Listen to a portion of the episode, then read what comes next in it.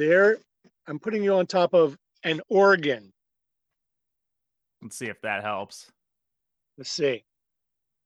Is it is it still there? Yeah, you're coming through good now. All right. But but the thing is, I mean, but do I look beautiful from this position? There's not going to be any video, so you're solid.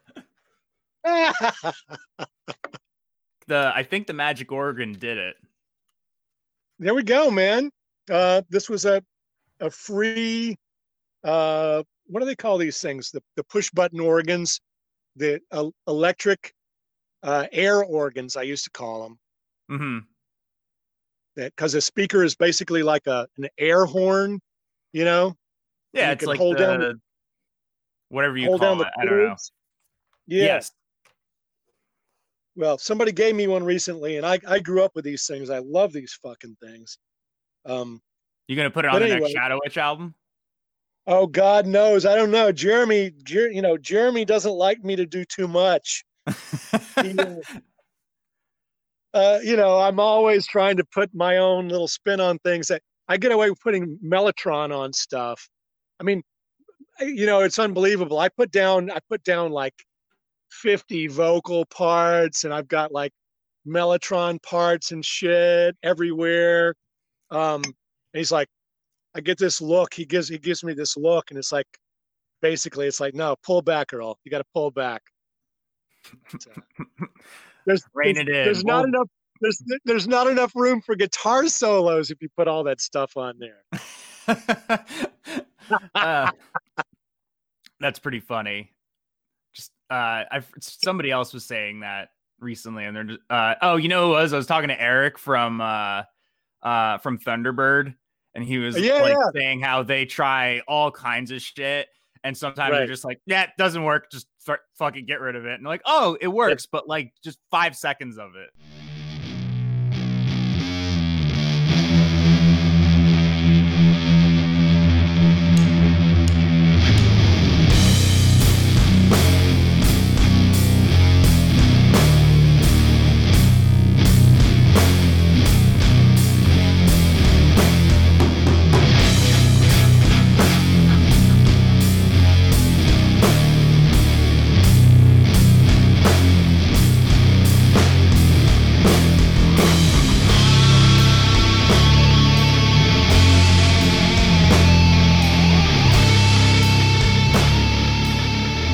Welcome, fanatics. This is the latest entry in the Diary of Doom. I'm your cipher Dylan, and join me as we look back on the rich history of doom metal and its sister sounds based on the recounted tales of its followers. Every week, we will have a different guest to spin their yarn.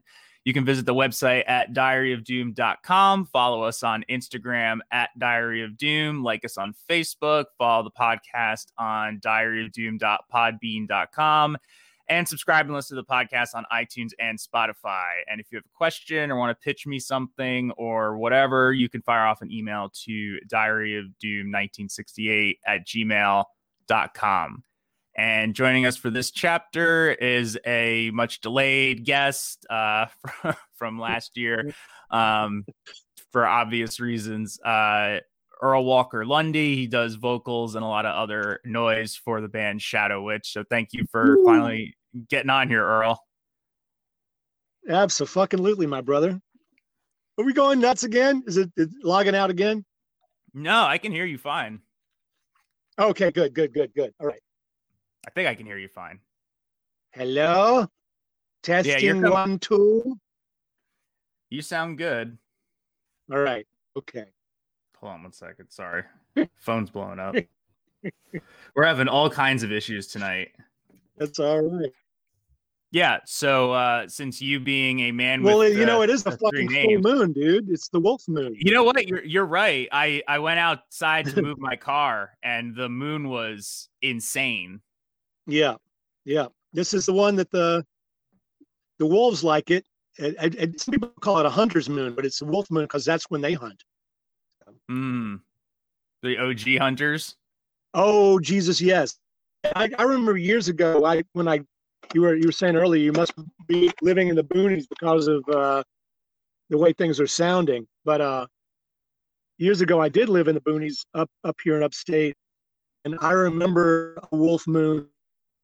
It was like three in the morning, and I actually outside my window started hearing this noise of like footfalls, and then I heard other noises that were clearly not human, and uh, I ended up going outside, and there was like a 30 foot drop behind my house down to another ridge. Um, this is up in Palenville, and um, below Hunter Mountain, and there were all these wolves and they were just like the the pack was moving through the woods like very joyfully moving through the woods uh looking looking looking to score you know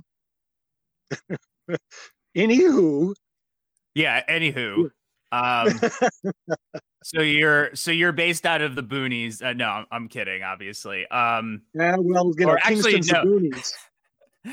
well actually no i was gonna lead in with um you're not from around these parts. And by these parts i mean now you're based out of the hudson valley area. But uh yeah, where well, you you know where'd you grow up? And how did that affect your early experiences with music well my friend I, i'm from i'm i'm from i'm from south mississippi and uh uh i did not leave mississippi until i was like 19 20 years old um i mean i i i traveled a little bit. You know, uh, I used to hang out in New Orleans a lot, and um, I'd been to a few cities in the South, but I moved in. You know, I moved to New York. Moved to Manhattan uh, in, you know, Jesus fucking Christ, in like '82, um, as a young man, and um, yeah, I was very different. Got to meet the Queen of the Bowery and all that good stuff.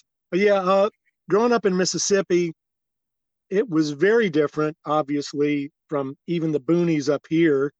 Uh, I think I was in one of the first punk bands in Mississippi. Um, and uh, that was awful fun, you know, because if you were in a punk band in Mississippi, it was kind of assumed that you were queer, um, uh, which ain't nothing wrong with that. Uh, it was it was an interesting place to be from. Uh, and it definitely affects what you put into music.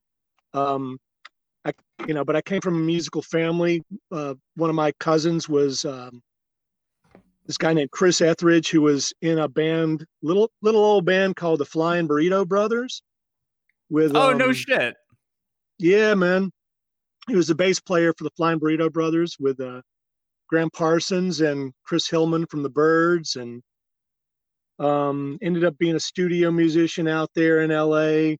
Worked with everybody, you know, um, Leon Russell and Dr. John, and his closest neighbor on one side was uh, out in the redwoods was uh, Booker T from Booker T and the MGs, mm-hmm. and you know he hung out with Rita Coolidge and all those people. You know, he, I mean, you know, it, it, it. So basically, when I was a little kid growing up, cousin Chris was like fucking Jesus Christ to me. You know, it, it's like I never wanted to be anything else uh, other than other than a fucking musician because uh, that was that was in the family and it was sort of like understood that it was in the blood as it were so um yeah you know grew up in a very musical family not my immediate family but my on my mama's uh family and my kin through my mama's family.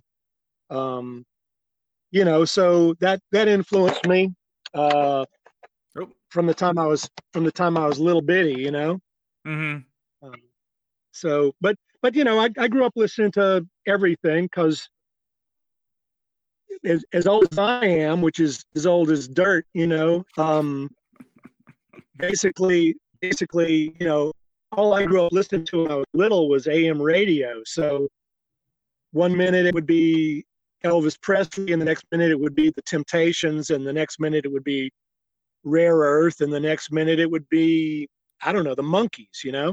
Mm-hmm. So um, that was all there, and uh, I can honestly say, and this is not an elaboration, that the first time I ever heard a slide guitar was I was up at my papa's house, my grandfather's house, and my dad was walking me back from there was a there was a a hand dug well down the road from my my papa's house that I like to go down to because the water tasted, you know, sweet and it was really cold and it, you had to draw it up from the well.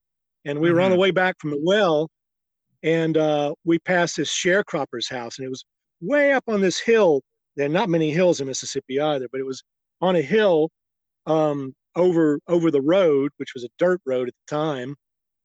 And um, he was out on his porch, front porch, and he was playing an electric guitar, tiny little amp. I don't know what it was, um, but was playing electric guitar with a with a uh, a steak knife, like or a butter knife. I, could, I, I couldn't tell, but he but he was playing slide with a with a knife, and I didn't know what even that meant. You know, all I knew was that that sound got into my head, and uh, I haven't been the same since.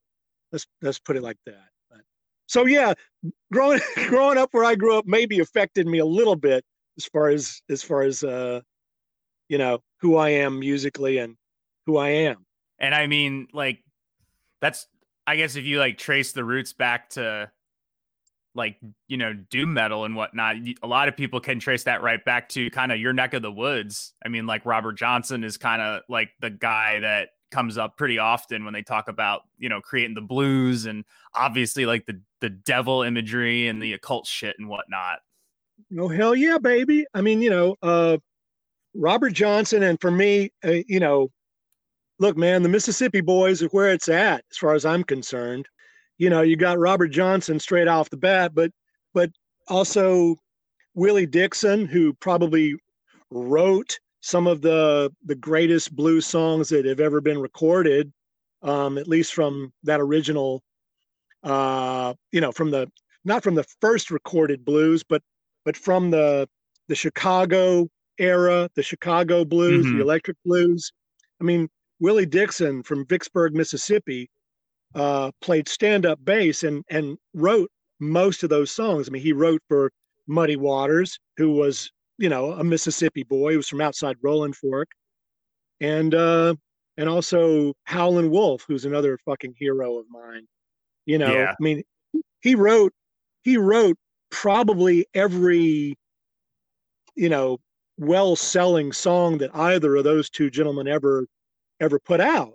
He wrote uh, arranged, uh, organized a session, um, you know, and uh, yeah, fucking genius of the blues as far as I'm concerned. So yeah, that's that dim, dims my roots. You know, between that and uh, you know, growing up in uh, uh, foot washing Baptist, as my mother's people used to call it, growing up in a household uh, of of that, where it's like you know those people those people worshipped with music and uh, the, the kind of stuff that they sang. My my dad's church was a, a, church that actually did not have any instruments in the church. You know, they were like that.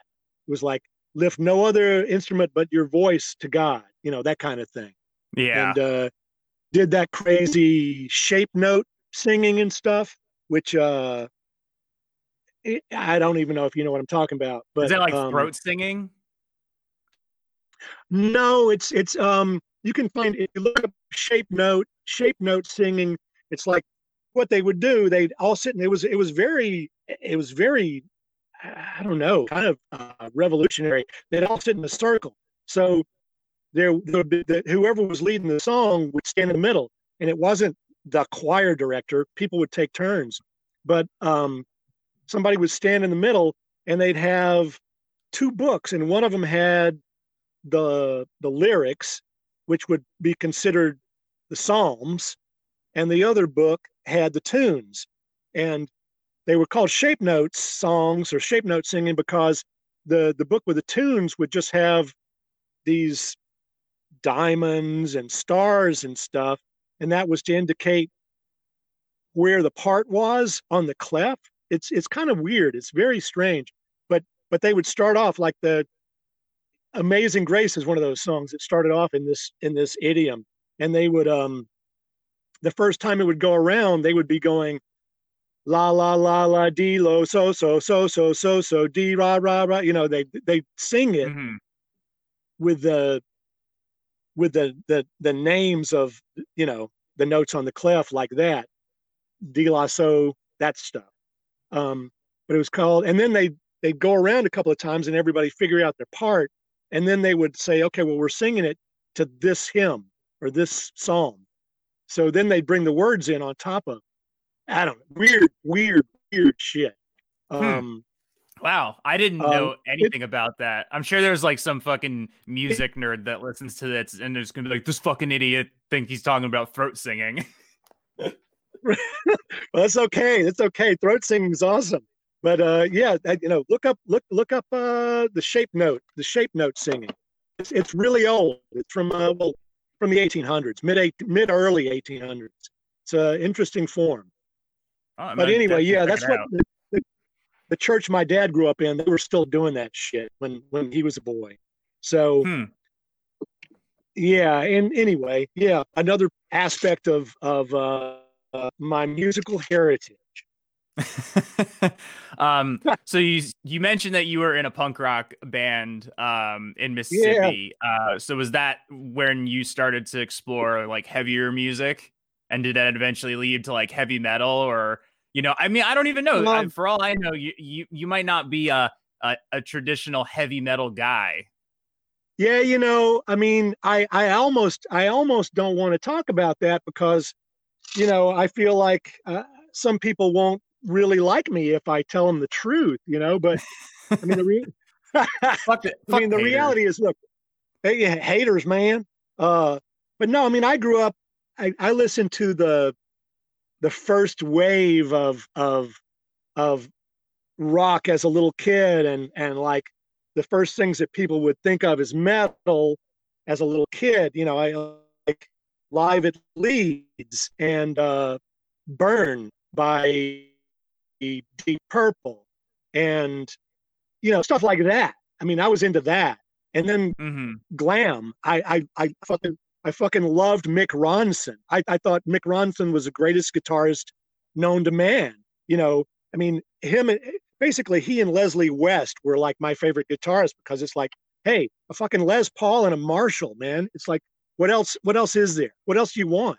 Um, but and then I and then I, I I this is this is where this is where I, I I need to take you know the lash I guess because I I I went from that I'd always I listened to blues my whole life and love slide guitar but uh out of the sort of heavy rock of the time and then the glam thing I I didn't want to go towards I you know I could only stand so much Alice Cooper I thought it was dumb. Um you know I, I i i could only stand so much kiss i thought it was dumb. You know i mean love gun okay i, I get it i get it you know but whatever. Um so i, I, for better or for worse i sort of went the the prog route. Um i was really into bands like Graaf Generator and um who were very intense in their way especially if you listen to an album like pawn hearts. Um it's it's really fucking crazy and intense and uh there's not much more intense. Okay musically i mean it's not metal but it was really intense i also i like really liked you know some yes i i i thought that steve howe was one of the greatest guitarists in the world at the time i mean he was playing chet atkins on speed basically you know through through a giant amp I mean, what what could be better than that? Um, you know, and I I liked I liked early Genesis. I Foxtrot was maybe one of my favorite albums of all time until, you know, I mean, it still is. Let's face it. So I, I went into the prog thing, and then, you know, about the time that punk happened, I was ready for it. You know, I was ripe for it. Um, and you know, growing up down south, I didn't want to play with guys that played country. My family did that, you know. That was Mhm. not my that was not my thing. Didn't want to do that, and I I didn't want to be in a cover band. I didn't want to I didn't want to like do Boston covers and shit like that, you know, which Nobody was the alternative. Boston covers, right? I mean, I mean, basically, it was like, oh, you know, have you heard Boston? Have you heard Journey? Have you heard the new Kiss record? You know, and it's like, no, dude. Yeah. You know, it's like, and and so yeah, so we were a punk band, and uh, it was very interesting because, you know, you still had to play bars, and we we were like, you know, coming out of high school, and I was I, I, I was, you know, wanted to be an artist and I was in school uh, to be an artist. I got a little scholarship. And so I was in a, a university doing, you know, I was a, I was a painting major and um, some, some guys that uh, I barely knew from high school because, you know, they were a year older than me and they were too cool for me. But um, turned turned out that they were coming down to the same town that I was going to school in. And I just walked up to him one day and I'm like, you know, I think that we should be in a band together. And they were like, yeah.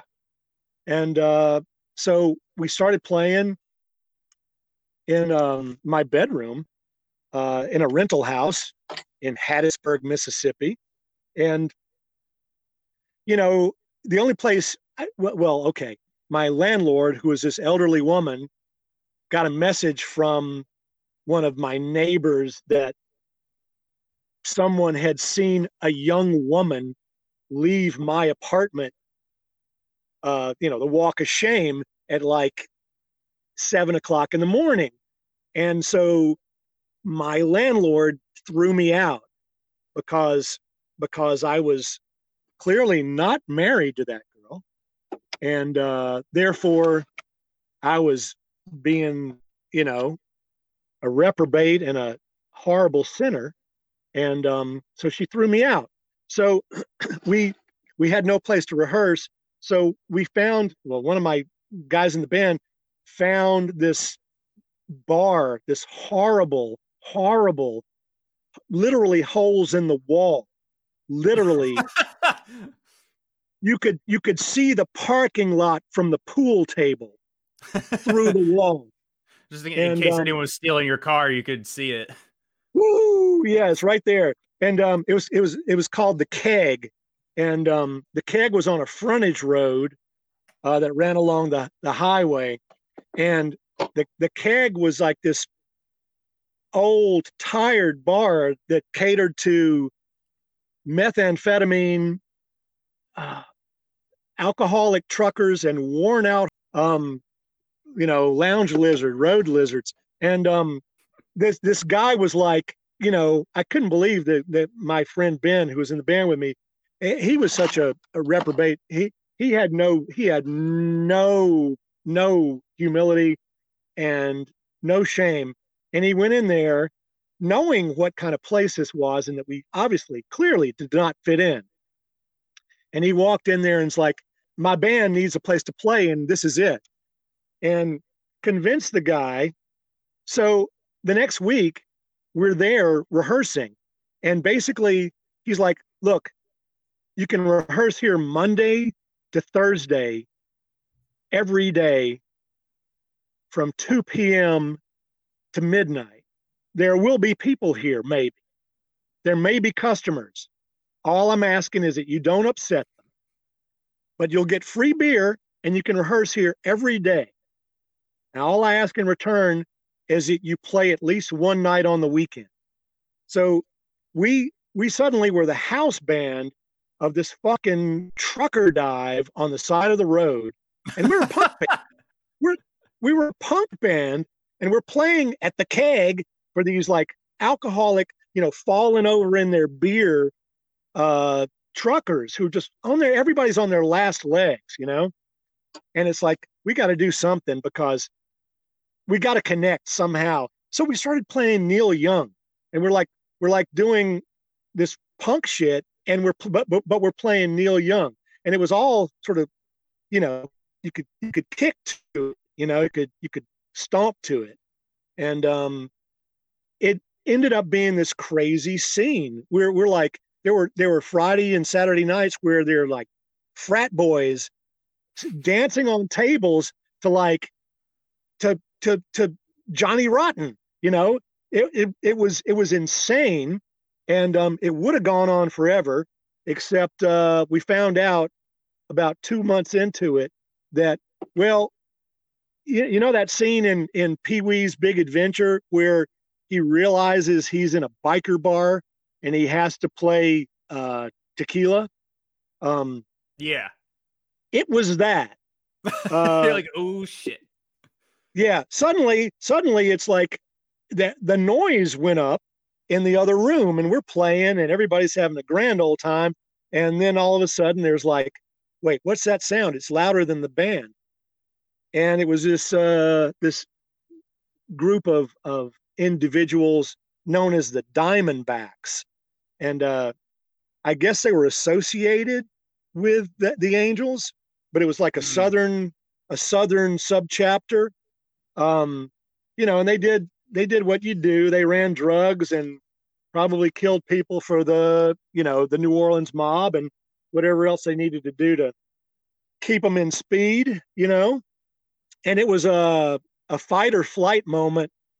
And this guy walked up to the stage, walked right up in front of me, and slammed a beer bottle over his own head and like just looked at me and went, ah!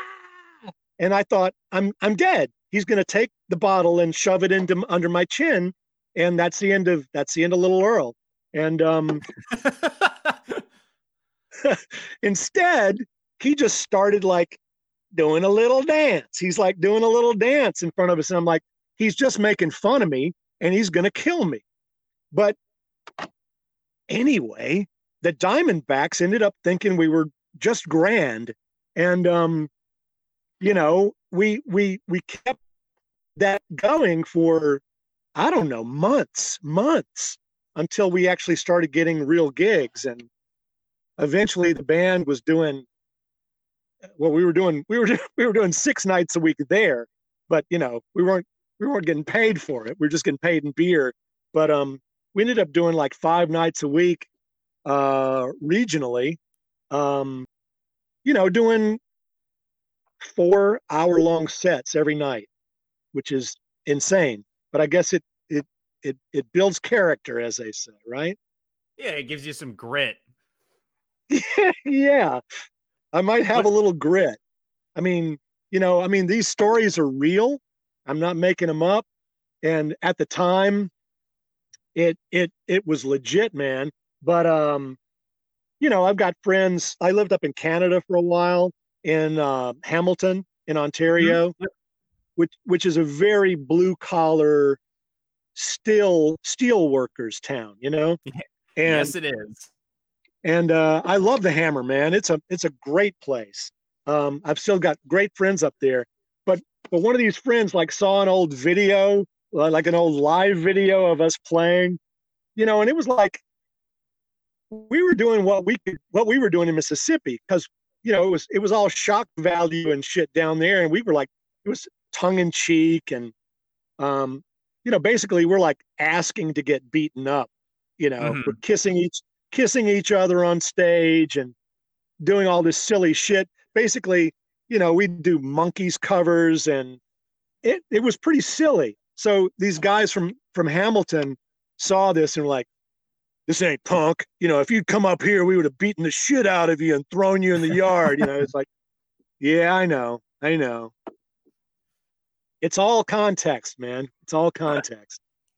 So uh, eventually, that's got to lead you, you know, to where you are now, though. Well, it's a long, strange trip, baby. But yeah, it, it does. It does. Um, I moved to. I moved up to the city, you know, on a wing and a prayer and with totally you know i was too late for the cbgb scene and i met this girl and she was english so i was in love because she was english and um because when you know you're growing up in mississippi it's like if you if you think you're smart or at least you ex, you you know at least you respect smart people the only thing you can watch on tv is like Monty Python and Doctor Who. Um, that's that's the only smart shit that was on television down there, you know. So mm-hmm. uh, it, it's English, and I I thought all the best music was English. So, you know, I I, I met an English girl, and I was like, oh God, you got to marry me. So that happened, and um, unfortunately, she didn't want to play live. She had she wanted to be involved in my music, but she had stage fright. So, being the fool that I was, I was like, "Oh, okay." Um, so I, I I basically stopped doing. I stopped playing live, and it was. I don't know. It it may have saved my life because uh, being being in New York City on the Lower East Side in the early '80s, uh, if I had been going out every night to play, you know, I might not have survived. Honestly. Yeah, um, it's uh, it's not quite the place it once was. Um, my no, my mom, my mom was uh, grew up in the punk scene, so she has told me that the Lower East Side is is not the the wondrous hipster paradise that it is now. oh God, no, man. Although although I used to, I moved when I moved to the city. I used to walk around barefoot, you know, in in on St. Mark's, and I lived on the corner of uh, Second Avenue and Fourth Street. Um, mm. It was a dirty, nasty place, but but you know, I was from Mississippi. I walk around barefoot. I still walk around barefoot. I, you know, you I play barefoot. I, for me, well, that's a, that's more like almost a religious experience for me. It's like, you know, when you go into a mosque, you know, you take your shoes off out of respect. You want to get closer to mm. to to the deity, and it, and it's the same in like uh, voodoo and hoodoo culture as well. You know, you don't mm. you don't go into a you don't go into a voodoo church with your shoes on, man. You don't you don't try to meet the spirit with your shoes on. Um, and I'm trying to meet the spirit. That's what I that's what I'm doing. but yeah, uh, I ended up in I ended up up here. Um, it's a longer story than we probably have time for, you know. But hey, it, it, it, it I'm glad I'm here. I, I would not want to be back in Mississippi. I would not want to be back in the South. I although you know when I thought about moving out of Mississippi, it was like, oh, should I go to Austin or San Francisco or New York? And I chose the city. Um, I'm not sure it was the best idea, but here we is, ain't we? It's the one you did. Yeah, it's the one I did. But that so then you know, and eventually you get up to Hudson Valley, and now you know you're in in Shadow Witch, and like, were you always aware of uh the doom scene or like whatever you want to call it, the underground heavy scene, or did you have to like seek it out eventually? the the sad truth is I'd been in other bands up here and other recording projects and stuff, and uh, they they were nothing like Shadow Witch. I'll just say that. Um, you know, I, I did stuff that was much more sort of uh, blues based, even even like you know with some gospel influences, that sort of thing, like black gospel. Mm-hmm. Um, but uh, Shadow Witch sort of happened by accident. I had I had been trying to get into a couple of bands uh, because I realized it's like there's no reason for me not to be singing this music. You know, it's, it's some of the first stuff that I ever listened to when I was a kid. Um, I have an affinity for it. My voice, it fits my voice. So I really need to be doing this. So anyway, I, I tried to get into a couple of bands and they didn't take me seriously. Um, and then I, you know, somebody, somebody, actually the first person, the, the guy that tried to start the band that became Shadow Witch was bass player named Colin Brown. He was never in the band Shadow Witch, but he he started it. Um, mm-hmm. Anyway, he approached me because he had done this totally other thing, this very randomly other thing, which is actually very kind of Appalachian, like hillbilly music. Um, that I was doing. I found this guy from Kentucky, uh, Ed Butler. He's from Kentucky. I'm from Mississippi. And, you know, we'd both spent our whole lives trying to get away from the music that our grandparents had anything to do with. And we met each other and started singing together and it it it suddenly became it it worked you know. Our voices harmonized really easily together. And so we were doing this sort of Appalachian kind of thing which i was great. But anyway colin was playing stand up in that band and he wanted to try to get me to sing in this other thing because he knew i could he knew i had pipes he knew i could sing you know um so he brought me in and that band did not work out at all. Uh, I told them point blank, I, I did not want to be involved. Um, then, like a few months later, I was approached again by the same guys. Uh, again, I listened to what they were doing and tried to dig it, and it was not happening at all I, for me. And I said, no, thanks. I just can't do this. And then, like, a, you know, like another month after that, um, they had changed lineup again, and I heard it, and I was like, "Yeah, I want in. I, I this is this is something that I can get behind," and um, started started with that. But the reality is, man, we we were we were writing songs. Um, you know, Jeremy, the guitarist, is the youngest guy in the band, and um, so he's got certain metal influences. Um, and then Dave, the bass player, he's much more of a punk uh, guy. So between the three of us, which is sort of the writing team, um, you know, you got this more more directly metal thing, more punk thing, and then just me. And I'm I'm essentially I'm a blues singer, uh, but I can I can sing anything, you know. Um, trying to be honest. I mean, I can, you know, I got, yeah. I got chops. I got chops. I can sing, but, um, I, I grew up, in, I, I grew up, I grew up singing in choirs, you know, whatever it, but, um, anyway, uh, Pat Harrington heard Geezer. the demos. Pat, Mr. Pat Geezer Harrington heard the demos and we're friends. We've been friends for a while. And he, he was friends with Jeremy. He was friends with Dave.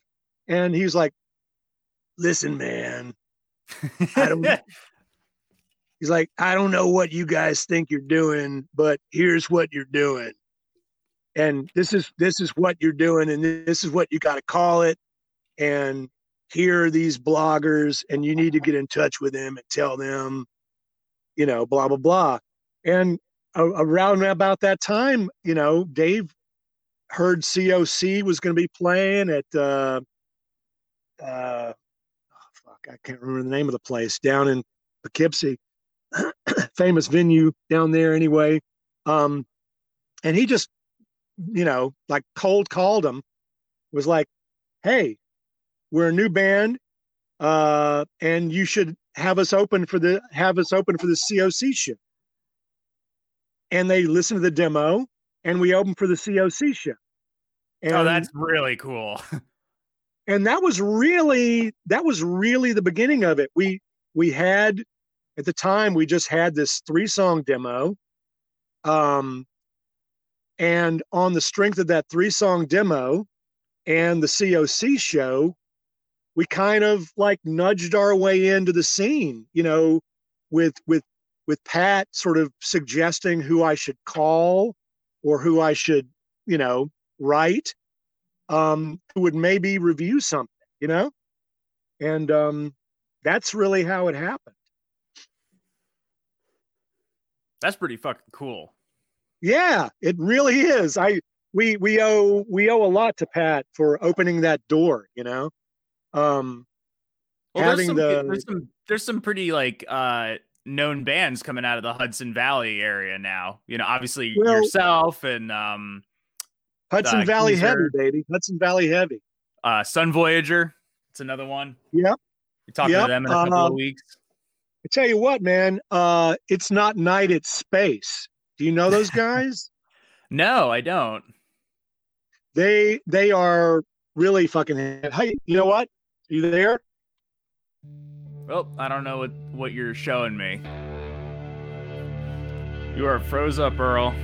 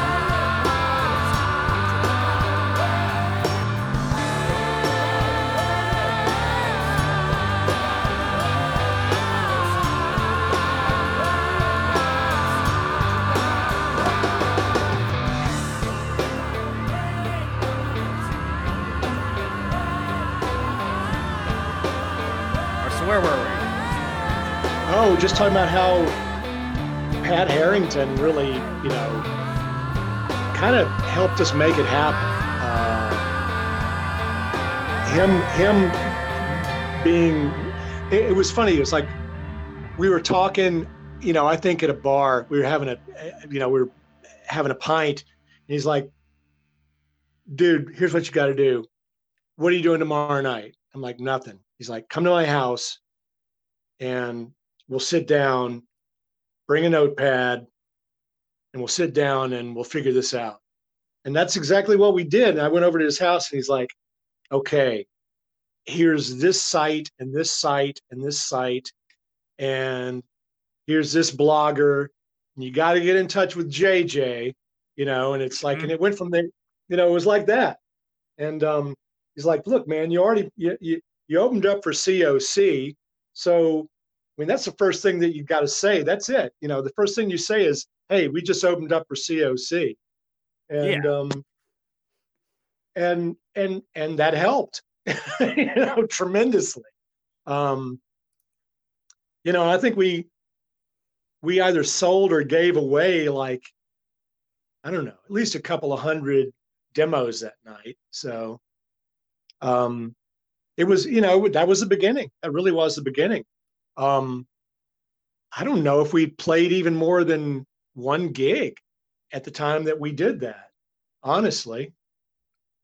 Um, you know, it's just right place at the right time as far as that, that sort of you know we needed some sort of some sort of push start some sort of impetus mm-hmm. and and that was it that was it so you know hopefully there's no looking back you know it's uh just go go with it take it as it comes right yeah definitely so with the band together now um you know like i i delved into the shadow witch discog today um because we were talking and uh, it's it's got kind of that like energetic approach to you know whatever you want to call it you know doom stoner metal or whatever kind of like a red fang vibe but like you said you're yeah, yeah. you're a you're a blues singer by trade so it's got more of that vocal personality of like a neil fallon and whatnot so like you know and you, right. you kind of talked about it a little bit before you have like your one guy your uh guitar players channeling the metal and then dave uh and i know dave uh i uh, he's bringing his punk influence and yeah, whatever else yeah. he's listening to. So it's like it's like a kind of a big coming together of the major genres and whatnot. But like, are you channeling right. anybody else when you're up there? Oh, you mean who are my singing influences? Yeah, like, I get, yeah, like who are your like vocal influences, and then I guess like where you guys pulling from for the band sound, and like kind of how do you well, go about that? Right. Um. Well, I guess you know, like as far as like Dave and Jeremy go, I think they kind of meet where where they where they meet up is is the new wave of British metal. You know, mm-hmm. Dave is more into that, but Jeremy certainly is heavily influenced by it as well. You know, I think Jeremy grew up more thinking about grunge, um, right, than, than Dave did.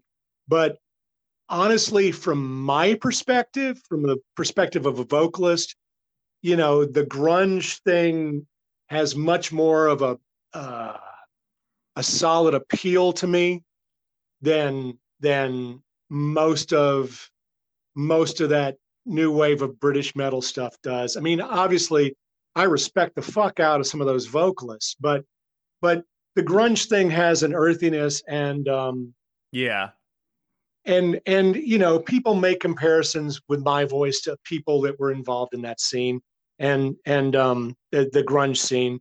And i certainly hear it. I i you know look i i, I never tried to imitate any of those guys because i was already you know a grown man when i when right. i heard them but um i certainly think that we share some influences um you know I, i'm older but I never stop listening.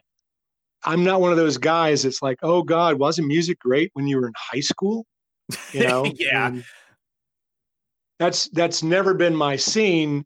And um, you know, I mean, I've got a kid and honestly, he's turned me on to shit that I I know I honestly never would have heard if it hadn't mm-hmm. been for him.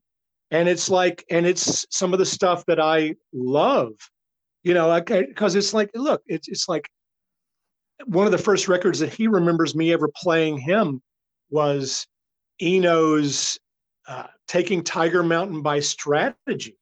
Um, you know, I don't know if you're familiar with that, but um, I'm familiar with Eno, and like you know, I think everyone kind of does like a, at least at least dips their toe into Brian Eno at, at one point, you know, because you have to sure you have to be able well, to I'm, understand how how slow music can go and how like sort of light and ethereal it is, but at the same time, brilliantly well, I mean, he, composed too, and like production. Well, sure, but but but but he was in Roxy Music when it was uh, that you too, know, yeah.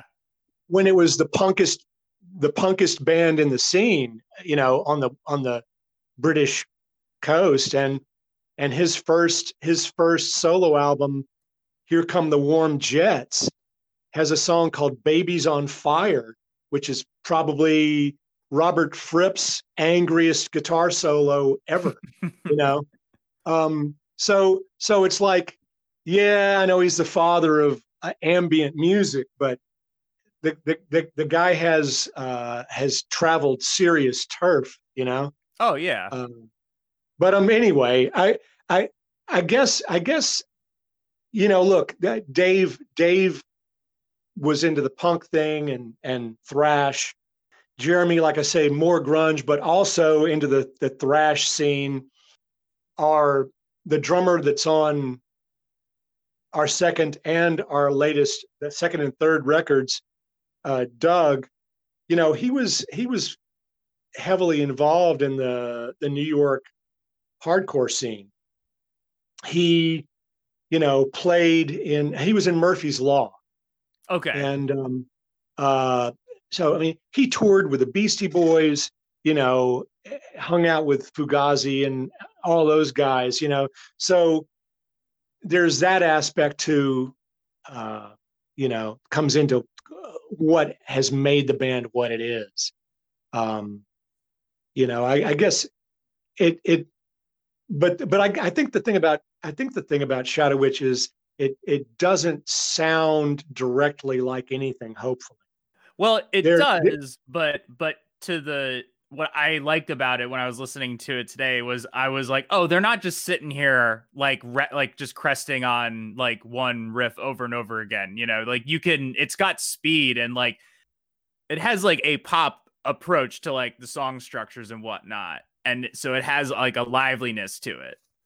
Sure, I, I think I think that's uh, for better for worse. That's that's me in that the the structure because basically what what what happens is when the when we get together uh, you know the where we were doing the first part of the interview i was out in my studio behind my house you know it's like i looked out with that building it's um you know like a 24 by 24 foot mm-hmm. square c- cinder block building with a concrete floor and um uh you know uh i insulated it and all that and soundproofed it and whatever. But you know, I've got the recording gear set up. I mean, I'm I'm I'm from that school that like tape always rolls, you know, mm-hmm. and um, luckily now it's digital, so I'm not spending fifty dollars a minute.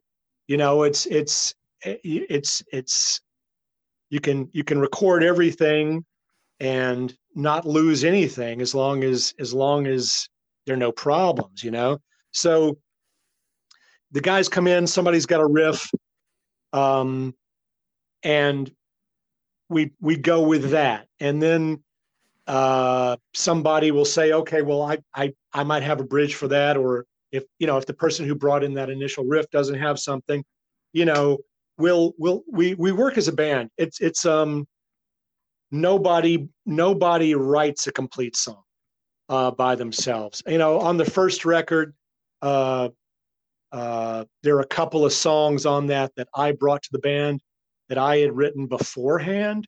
Um, but other than that, we we write as as a band. We write as as a as a unit, and everybody everybody throws down. Everybody's ideas are worth as much as anybody else's, um, which is something that's very important for me in this band. Is I never in previous bands. Look, man, you know I I can do an album by myself uh, and play everything uh, with the the aid of machines and whatnot, but it's not the same.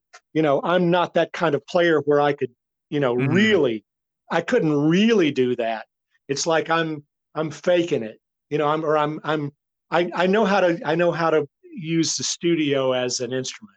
Um, but in other bands before Shadow Witch, uh, I was made to feel like second class, you know, because it's like I could have I could write a song and I could bring it in, and then the the wise ass in the band would say, "Oh well, what key's that in?" And I'm like, I don't have any. I don't. I don't have any fucking idea what. I mean, you know. You know, you're the musician. You're the musician. You're listening to it. I wrote it. You're hearing it. Can't you tell what key it's in? Why are you asking me? You know, it's like I, I, I, I just made it up. You know, I, I do this shit by ear, dude. You know, um, but anyway, uh, what I'm trying to say is with Shadow Witch, um, somebody else can come in with with you know with an idea and we can be in the middle of something and i can go oh oh oh i, I hear something and uh, i can sing it to them and it gets taken with the same amount of of anyway, I'm I'm you know I'm I'm treated as a musician. That's what I'm trying to mm-hmm. say. Um, even though I'm standing there and just singing or humming the part to them, uh, I'm I'm not discounted because of that. You know, I'm not I'm I'm not looked down on or joked at for, you know, because that's my that's my the, my way of of working and thinking. So um, really with with the band, it's it's been a blessing in that I, I feel respected uh, as a musician, as well as just like you know, I'm not just the tambourine player. You yeah, you're not just there to be like, oh, we need a little extra rhythm when you're not singing. Right, right. So, uh, anyway, that's a great thing, and I, you know, I'm I'm very very happy that that's the case. You know. I've I've never quite had it like that in any of the other musical ensemble that I've been involved in. So, um, so it's it's pretty great. It's pretty great. Now you mentioned that you were involved with some other things. I mean, um, along the way, uh, and maybe currently. I mean, I know one of them was um, with uh, Ken from Eternal Black. You did vocals oh. on his like little pet project thing. Absolutely. I've actually I've got another one that he sent me to work on, but I think I I, I went too far. I scared him. Uh, he I, I I was like because I I immediately heard I, I I heard what the song was about, you know, because he just sends like a guitar track basically. Yeah. Um, and he's like it's it's like a guitar track with a click track, you know. And um, I immediately heard this, and I was like, I know what this song's about. This song's about uh, this this because I had read a, a, you know an article about this woman uh, in the you know German woman in the Midwest in the early 20th century who had like basically gone on a rampage. You know, she had like put uh, you know, lonesome lonesome widower ads in uh, uh, German speaking newspapers. You know, like mm-hmm. come and meet me. Maybe you're my new husband, kind of thing. And she basically killed all these dudes and took all their money and shit, right? And buried them buried them out in the pig pen. And um, so I'm like, I got it, I've got it. You know, this is it. And uh, started working on it but my brain like i said with like jeremy where i i, I just go uh, you know balls deep and suddenly there suddenly there's like a brass section on it and there's timpani i put timpani on it and there's a brass section and uh, I put some mellotrons on it, and Ken just like I hear silence on the other end. You know, his response his response is just silence uh, after he's after he's listened to what I'm working on, and he he his his his response eventually is like, I don't know, man. I don't think I don't think uh, symphonic rock is what we're trying uh, going for here. You know, it's, it's like this is not symphonic rock. this is the bad seeds. You know. but that's but, funny. Uh, yeah, I mean, I still and I still haven't been able to do it because I can still every time I try to work on that that piece, I can still hear I still hear the brass section. I still hear the horn section. I'm like, no, man, the horn section needs to be there, you know. But um, anyway, yeah, um, did a collaboration with Ken, which the, that first one worked out pretty well. I thought it sounded pretty good. It did. And, it did um, sound good. Um, also, uh, we were talking about Geezer earlier. The original drummer for Geezer, um, this ridiculously talented man, uh, Chris Turco. Um, Jesus Christ. If I could be in a band with anybody, honestly, I'd be in a band with Chris. He he's just he's just one of those guys. He can play everything. Um, he play he can you know he plays baritone guitar and drums like a fiend. Um, you don't even get an impression of what he can do from from the first Geezer record, honestly. Um, but anyway, he started this project with actually with Shadow Witch, the, the first drummer for Shadow Witch, Anthony Bax. Uh, and some of the songs Anthony plays drums on, but mainly Anthony plays like distorted bass. And um, and Chris plays everything else, plays like baritone guitar and guitar and drums and and um, I did I did some vocals on a, a something that it I, I, forget the name of the project, man. I'm sorry, um, but it's Chris Turco. Um, but he, he it actually got put out on TP TP Records because he's from up uh, Rochester area. And, oh, okay. Um, yeah, I'm very familiar with Rochester. I have a very good friend who lives up there. Well, Chris is from up there, and so he has this connection with TP, and um, so there's there's an EP that the two of them did, and I I think I ended up doing you know writing writing words and uh, doing vocals for about half the half the EP. Um, so I, th- that's something I'm really proud of. Um, and I, you know, because it's it's it's not at all like Shadow Witch. It's uh, you know, I'm I'm you know I'm singing from a different perspective. You know, so that's that's really nice. Uh, so that's that was that was great because basically it's like he sent me one song or one you know one instrumental. He's like, yeah, you think you can do something with this? And you know, this was right after the, the the initial shutdown from COVID, and I think I think basically he sent me, you know, an MP3, and four hours later, I had words written and a lead vocal and three part harmony on it and backwards, you know, effects and shit. Um, and so he's like, "Hey, you want to do another one?" And uh, I think yeah, so we did like half, you know, three, or maybe maybe even four or five songs uh, in about five days. Um, well, you know, I mean, that's the thing, man. I, I, I'm, I'm fast, and and I, especially under a situation where, you know, you get a lot of pent up energy. I, mm-hmm. I just mm-hmm. love to write. I love to write, and I, I love being in the studio. You know, as fast as as fast as I can push record and get a level I'm I'm there. I just that's my that's really my vehicle. That's been the situation since I was, you know, uh, a young buck. And let's see what else. I I I, I started a second project actually with Chris.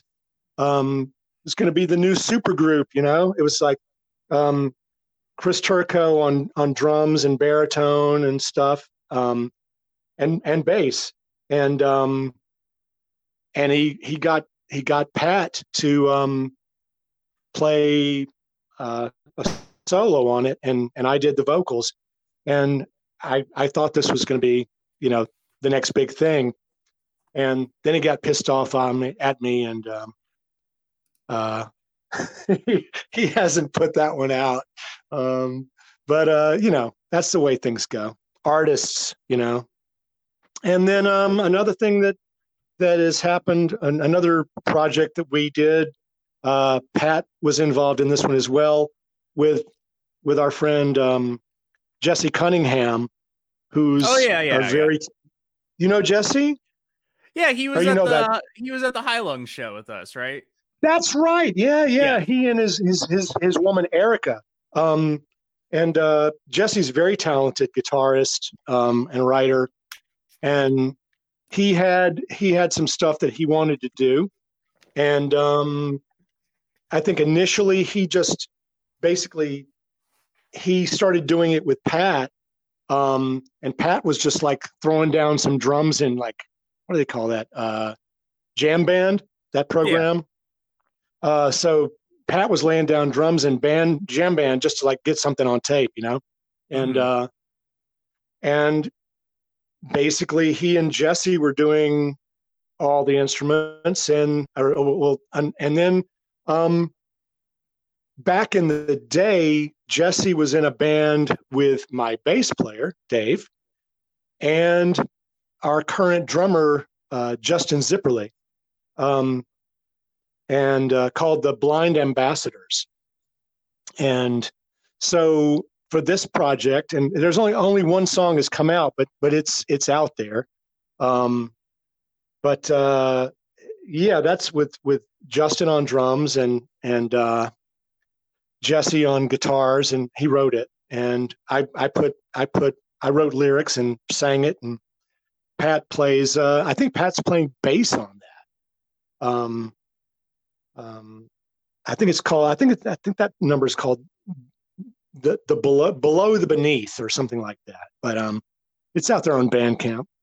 Um, but yeah, I mean, there have been a lot of little projects um, like that uh, I, that I feel very lucky to have been involved in. I mean, you know, mainly because, you know, people that know me, um, well, I, I, I should, but say people that know me that like me or that respect me,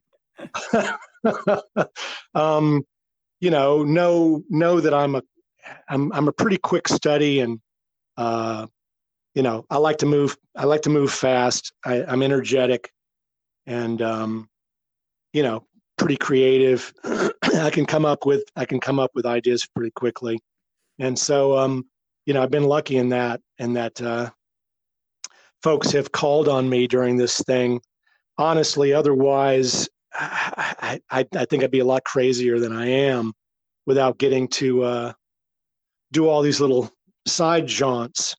Um, which brings me to I you know I haven't sent it to you yet, but I I want to send you this um, this piece that I've been working on by myself. You remember when the drummer from Monolord, like, just oh, put a bunch of he, yeah, yeah, when Esben put up a bunch of uh, drum tracks. Yeah, yeah. I, I have them. I, I I have them saved as a link. I was like, maybe I'll fuck around with this and do something with it. Well, I decided to do it, and yeah. um, so I, I I I downloaded them all. You know, got them all on my system. And uh, but I, I there was one that I I kept thinking I, did, I, I got to do something with this loop. I got to do something with this loop. And then I was, you know, I was just fucking around on the computer and um, you know watching watching documentaries and shit. And then I was listening to uh, I was listening to Ummagumma, um, the the Floyd album. Mm-hmm. Uh, and I'd forgotten how much I liked this little song that Roger Waters put on there on his little solo section of that album, uh, Grantchester Meadows. And and I thought, well, you know, it, it's a very it's a very quiet sort of pastoral song about basically sitting in you know sitting in a room in the city in your apartment or whatever and just remembering this really pastoral lovely day. Mm-hmm. um, and i thought I, I i could fuck that up. And um, so that's so that's what i did. So i used uh, i used I, I i used his drum loop and um, then then I commenced to put everything down on it. So it's um, you know, it's me on me playing bass and me playing um, a bunch of mellotrons and me playing um, some slide guitar and and singing.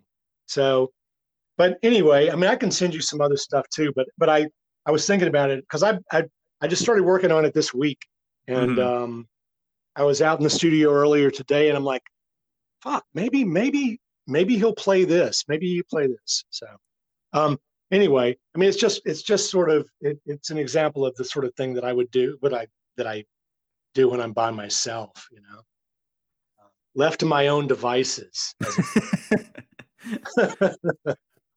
uh, well, I mean, it's good to know that you've kept busy during all this, you know, well, there's only so much you can masturbate, you know? yeah, that's for sure. That's for damn true. I mean, uh, look, I try. I do try, but is there anything you want to like plug or promote? I mean, obviously you've, you know, you just talked about it at length, but I like guess where like people can find you and whatnot or find your bands. Well, look, um, you know, right as the pandemic was setting in, uh, we released our most recent album. Mm-hmm. Um, and many people, mainly me, um, think that it may be our best. Um, it's certainly the most personal uh, album for me. It's written from a very specific place. Um, and uh, anyway, I, we're we're very proud of it. But but but I'm I'm very proud of it. It was very it was very painful, honestly, uh, to a painful process to to get through it. Um, but um, like I say, very very personal record for me, and um, you know, once again, uh, it's always this way, right? I mean, uh, people at the when you first release something, they're like, "This album is a real contender from for album of the year kind of thing mm-hmm. and and then then the world happens and uh, people completely forget about it and especially this year that's one of those things but you know i mean we did release it in february for christ's sake so people have had a whole year to forget about it um, but uh, anyway i think i think under the shadow of the witch is a, a, a pretty darn good record, and I I, I hope people will uh, go out of their way to maybe listen to it. Um, it's it's it's uh it's definitely our most 70s sounding record and i don't know if that's a, a good thing or a bad thing. It just happens to be the way it worked out. Um, but um, i think it's a pretty damn good record. Um, very proud of it. Uh, we recorded it mixed it and mastered it all with the same guy. This gentleman named Paul Orofino down in Millbrook, he has a place called Millbrook Sound Studios, and he has uh, an amazing set of ears in his head. He's the real deal, man. He, you know, he's he's, you know, he hangs out with all those guys that people talk of as legends. I mean, he's, mm-hmm. you know, one of his best buds is uh, Eddie Offord, you know, who did Jesus Christ. Um, you know, uh, well, so much. It, it, you should look it up if you don't know. That's all I can say. Look up Eddie Offord on Wikipedia. Uh, Wikipedia. Um, he will, for one thing, he he helped build, and he was the, the staff engineer for Hendrix uh, Electric Lady. Um, okay, did a lot of work. He with, also uh, ELP. Yes. Yeah, I mean, he he did he did he was the live mixer engineer for uh, Yessongs for that tour and that album. I mean, the guy's been around forever. Um, but anyway, all I'm saying is, is Paul is on that level. He, he's an amazing, amazing talent, and um, I feel really blessed to know him as a friend and uh, being able to uh, rely on him as an engineer, as as a really on this last record on uh, Under the Shadow of a Witch, he was really kind of like a co-producer mm-hmm. in that. I mean, his ideas were just as strong coming in on some of the things, just the way that we approach certain solos and that sort of thing.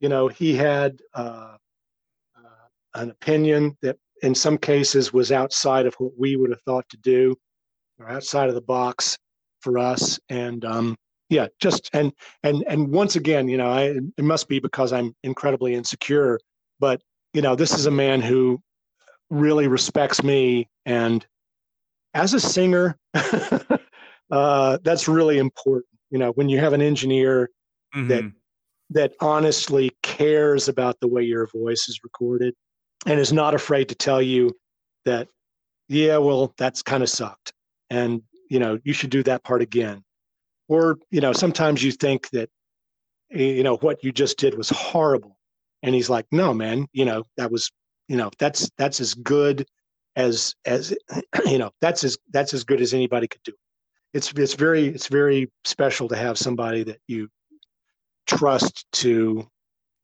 you know basically believe them when they say something like that so uh, well yeah i mean that's there has to be that aspect of it in the in the music industry. I mean, if if you know people are like taking it seriously and you know doing it and like writing from the heart and everything like that, you know, people like that who and I think and I will say that like uh you know, we didn't talk about it a ton, but I do feel like that's very true kind of in the heavy metal scene and otherwise that people really do give a shit about the way it sounds and that's why I always, you know, tell my friends who aren't into as heavy music, but they want to check it out, check it out.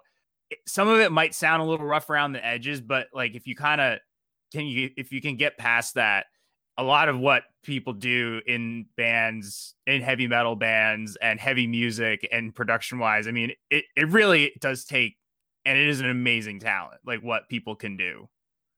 A- absolutely, and you know uh, this is this is uh, a tangent, but just speaking about you know the community that we're in, uh, I, I feel incredibly lucky to have been brought into this community. You know the the the, the Stoner Doom community, being involved with you know Claudia and Ode to Doom and mm-hmm. uh, Dave, you know, and and as well as like the folks down in in Maryland um, who are just so warm and so you know they're just so open and and you know they really opened up their their hearts to us the folks that that run the Maryland Doom scene which is an incredible you know it's an incredible little festival man but it's like that I guess what I was going to say is just like it really it feels much more like a community and a family than a lot of scenes. You know, it's not like people aren't fucking knifing each other in the back. Um, yeah. And and that's you know that's not the case in every every scene. Things can get pretty cutthroat out there in certain places, in certain you know genres. So oh yeah, I feel like I feel like this little trip that we're all on together is is pretty damn positive um, you know, like I say, I feel lucky to be involved in it. It's funny, like when you like you know, as I've gone along on this journey, you know, you meet people, you become friends with them, and you know, somebody introduces you. You know, like Dave introduced us. Uh, uh yeah, kind of like how we know each other. Um, and then you realize that wow, I've been at a lot of the same places as you know, a lot of future friends, and it's kind of like you know, we're not on this planet for a long time. So you kind of are like, damn, I kind of wish I knew about you like a year ago or like six months, even just to like kind of. Yes. And you're like, oh yeah. man, it really does. It is like this kind of big family feel, but here we are. That's exactly it. Yeah. And we we we, yeah. we go from here forward. That's all we ever can do. That's that is that's for damn sure. That is for damn sure. But yeah, heard loud and clear on that being a nice little uh community. And uh it's funny, that was one of the only concerts that I went to last year was that Heilung concert. It was the first concert I went to of the year, and it was a pretty cool one. Yes, it was. I I I felt uh, well. I, I I think I almost left my body at one point. Um, and uh, yeah, and that was that was nothing but nothing but them. You know, I I, I recorded one thing on my phone that I, I've still got it on my phone, uh, one mm-hmm. video on my phone, and it's just it, it's just unbelievable. I mean, you feel you feel like it's you're lifting off the ground when yeah. you're listening to it. So, yeah, that was that was, was a, a magical experience. That was a magical experience. Yes, indeed. And that's and that's what it was supposed to be. It's supposed to be a ceremony, you know. Um, yeah. And that's the the the one thing that I that I you know, without being pretentious, without being contrived, I, that's one thing that I like to try to do and, and wish I could do more of, once again, without being more contrived or seeming more pretentious. And that's, uh, and, and that's, and that's to involve the ceremony, you know, make, yeah. be the, be the ceremony. I mean, music's one of our, our oldest gifts as human beings, you know? Mm-hmm. Um, and and uh, I, I, I, as much as possible, I, I, I wish at every performance to be able to try to take it back to the cave just for a minute. You know, yeah. take it, take it, take it back to that almost pre-language moment where we discovered God. God in the music. Yes, yes, yeah, man. Well, cool, man. I'm glad. I'm glad you. Uh, I'm glad we were we were able to finally uh, pin this down and and hell uh, yeah, yeah, be able to catch up and and whatnot. So, indeed. Um, well, I I I I hope these ramblings aren't going to like you know. I, I, hope there's some sense in there somewhere. I hope there's a. Oh, I think there is. There's. I hope there's a line in there somewhere. there's that and a little bit of dead air. yeah, yeah, yeah. There's that too. So, well, Earl, thanks, man, for coming on. It's good to see you. Uh, you don't have Absolutely, to hop off. You don't have to hop off immediately. I'm just gonna, I'll just wrap the broadcast here. But uh, that'll do it for this chapter of the diary. Thank you, man. Thank you, brother.